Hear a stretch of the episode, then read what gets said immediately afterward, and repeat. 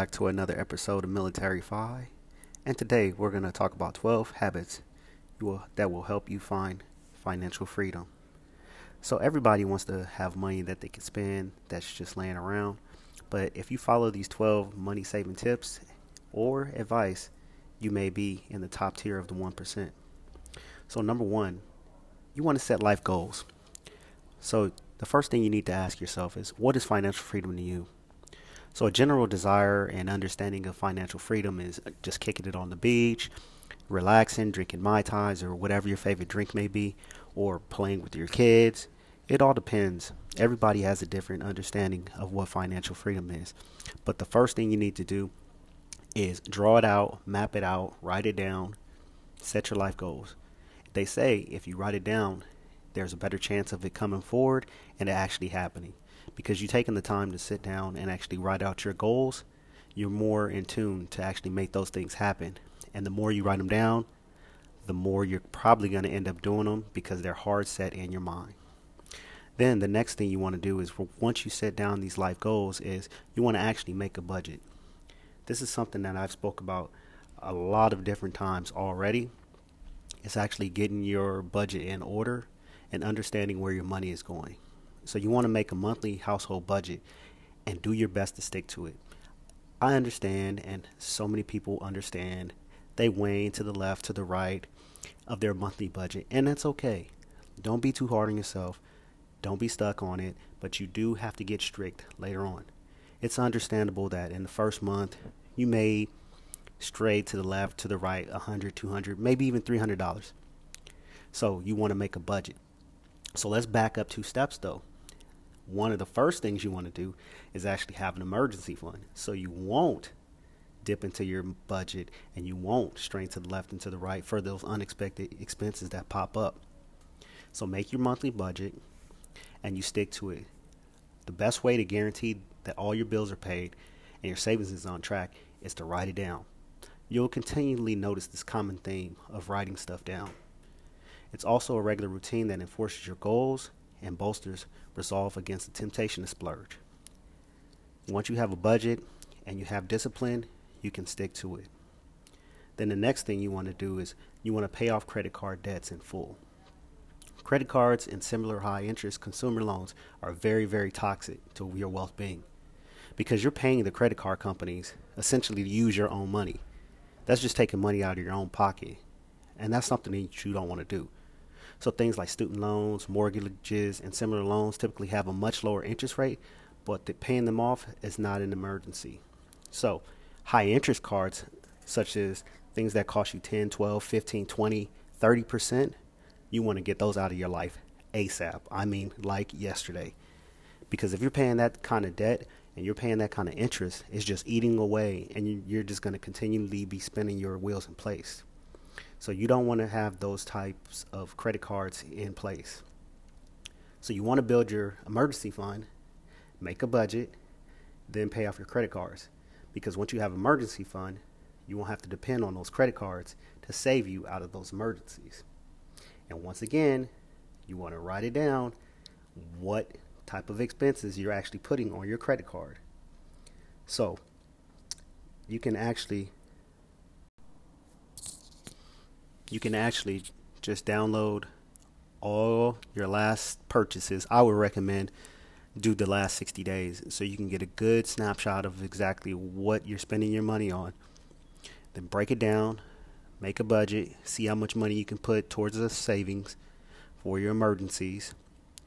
Go back, write down everything that you need to save for, and start it. So that brings me to number four, create automatic savings. What you can't see, you don't know is there. What I mean is, pay yourself first. If your money is already getting taken out your, your check, you don't never see the money, so you don't know. My advice is you go with an online bank. That way you can't access the money and you can't spend it. And you want to make it hard for you to get access to that money. So you want to pay yourself first. Enroll in your employer's retirement plan if they have one. Even better if they have a match. Make sure you contribute up to that match. For example, let's say your employer is contributing one hundred dollars for every one hundred dollars that you can commit to your savings plan. that's a free hundred dollars that you can have for your savings. So you should make full use of this matching contribution benefit. Also, do the maximum amount you can afford to get taken out.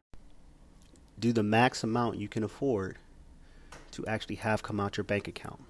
Ideally, the money should be pulled the same day you receive your paycheck, or you don't see it at all. Do your best to make sure you put this money to the side and you don't spend it, that you don't even see it. That way you can never touch it, never touch your hands, never is in your bank account. You don't even have the chance to actually spend it. But make it hard to get to, but easy to get to. What I mean is, if you do need this money, do not put so many roadblocks in your way that the emergency becomes an even more emergency. So, however, keep all keep in mind that the recommended amount of savings is on you. So maybe one thousand dollars is good for you. Maybe ten thousand dollars is good for you. Maybe six thousand dollars. Everybody's financial situation is is different. So don't judge your financial situation based off your friends. That's what gets a lot of people in trouble nowadays, is they're trying to A K A keep up with the Joneses. So don't try and do that. You're hearing this for you and your loved ones, or whatever your why is. So that brings me into number five. So, did you know there's two times in your life when you can start saving? The past and now the present. But there's nothing like the present. So start investing now. So you can begin saving now. You may have to save more to get to your destination than prior to you saving in the past, had you started. But the important thing is, is to start saving now. Don't try to be a stock picker or trick yourself into doing these fast, get rich quick schemes. No, slow and steady wins the race. Just like the saying goes, the tortoise and the hare, slow and steady wins the race. So you want to do different things that can increase your savings over time. Begin to educate yourself on stocks, on P I Gs, on employee four oh one Ks, put money to the side, stick to your budget, discipline, write these things down, just like I said. Did you know something about compound interest? Compound interest means your money is making money, is making money. I like to put it as my dollars are having little baby dollars. So the magic of compound interest will help your money increase exponentially over time. But you need a lot of time to achieve meaningful growth. Remember that.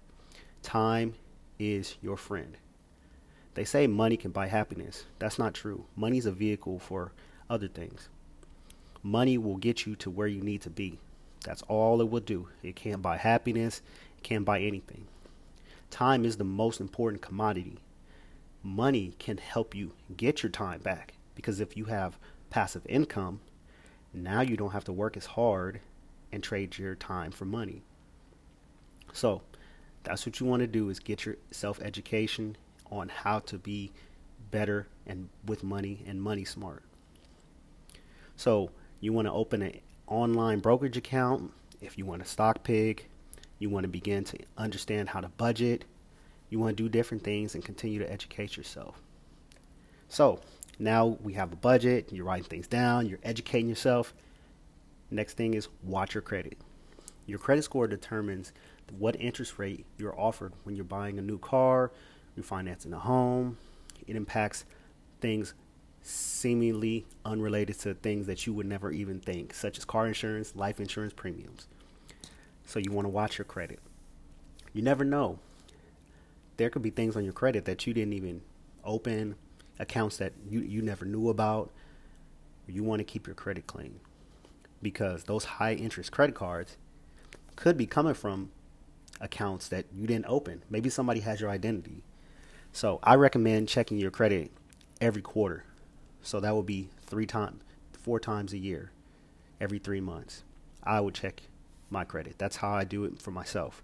Some people say every six months. Nowadays, I say every quarter. There are so many different apps out there, like Credit Karma dot com, um, Experian. They even have free credit check where you can get it done uh, twice a year. So you want to always watch your credit. The reasoning behind this is, someone with a reckless financial habits is also likely to be reckless in other aspects of their life. such as uh, like drinking and driving. So it's more important for you to get a credit report at regular intervals to make sure there are no erroneous black marks or uh, other things of that nature that are ruining your, your credit. So let's say you did find something on your credit report that's not even you, you didn't do it. You want to call up those creditors and you want to negotiate. So, so many people are hesitant to negotiate for goods and services, services, and they're worried about seeming cheap. Why do you care? Personal finance is personal. Don't think, don't worry about what other people think. You're trying to improve yourself for you, not for others. Don't try and keep up with the Joneses. So overcoming this cultural handicap and uh, could save you thousands of years, thousands of dollars a year. Small businesses in particular tend to be open to negotiation. For example, you never know if you go to your local butcher or a, a mom and pop store. You may go in there and you, you're used to spending one hundred dollars, but let's say you go in there and you negotiate for groceries. You know, why, what's the worst they can tell you? No, no, you're going to pay that one hundred dollars.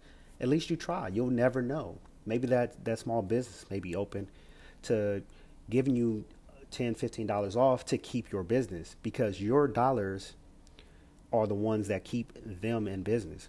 So they rather give you that eighty dollars um, grocery bill than for you to not even come back and spend that eighty dollars with them at all. So use that negotiation tip. Continue to negotiate. And always continue to educate yourself. That's number eight. Continuous education is important, because things in life, they change constantly. Rules, regulations, taxes. The game is always changing. You want to stay abreast of every situation. So you want to review all the changes that happen in tax law. You want to ensure that all adjustments and deductions are maximized when you do file your taxes. Keep up with all financial news and developments in the stock market. Knowledge is power, and power is knowledge. Remember that. Knowledge is also the best defense against those who prey on unsophisticated investors to turn a quick buck. So if somebody does come to you with a get-rich-quick scheme, if you have knowledge and you have the understanding of how budgeting works, how finances work, you won't fall victim to these situations and these get-rich-quick schemes, because you're going to be able to eye them from a mile away. When somebody says, oh, yeah, you want to invest one thousand dollars, I'll get you ten thousand dollars in two weeks. Come on. If it sounds too good to be true, probably is. So that brings me to number nine, which is proper maintenance. Taking good care of your cars, um, all your property that you have will save you hundreds of thousands of dollars, if not tens of thousands of dollars. It can save you a lot of money. One thing a lot of people have a problem with is consumer finance. For example, they go out, they buy the Gucci, the Fendi, the Prada. They're worried about how they look, but their bank account has zeros in it. So you don't want to be one of those people. If you take good care of what you already own, you'll be fine. That being said, we're going to go on to number ten, which is live below your means. By living below your means, you're mastering what's called a frugal lifestyle. You want to have this mindset in everything. You want to go back to steps one and two and stick to your budget. Do you really need that brand new bag? Do you really need a brand new car? Do you really need this or that? These are the things that you want to ask yourself when you're in the stores. You don't necessarily always need the best of the best of the best.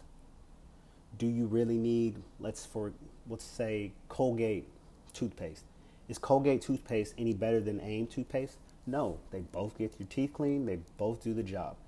But AIM toothpaste is at least a dollar less, if not more, than Colgate. The only reason why you buy Colgate or another top-tier brand is because of marketing. They market to you. These are the things that you see on T V, and you say, oh, I like that smile, I want that smile. You don't see AIM commercials, but you see Colgate commercials. So when you go to the store, all you know is Colgate. So you buy Colgate without even thinking about it. Now you just spent three dollars as opposed to spending ninety-nine cents. So it's not a challenge to adopt a minimalist lifestyle or call to action to head to the dumpster when things you've hoarded over the years. Making small adjustments by distinguishing between the things you need and the things you want is financially helpful over time. So I'm not saying go out and change your lifestyle like instantly.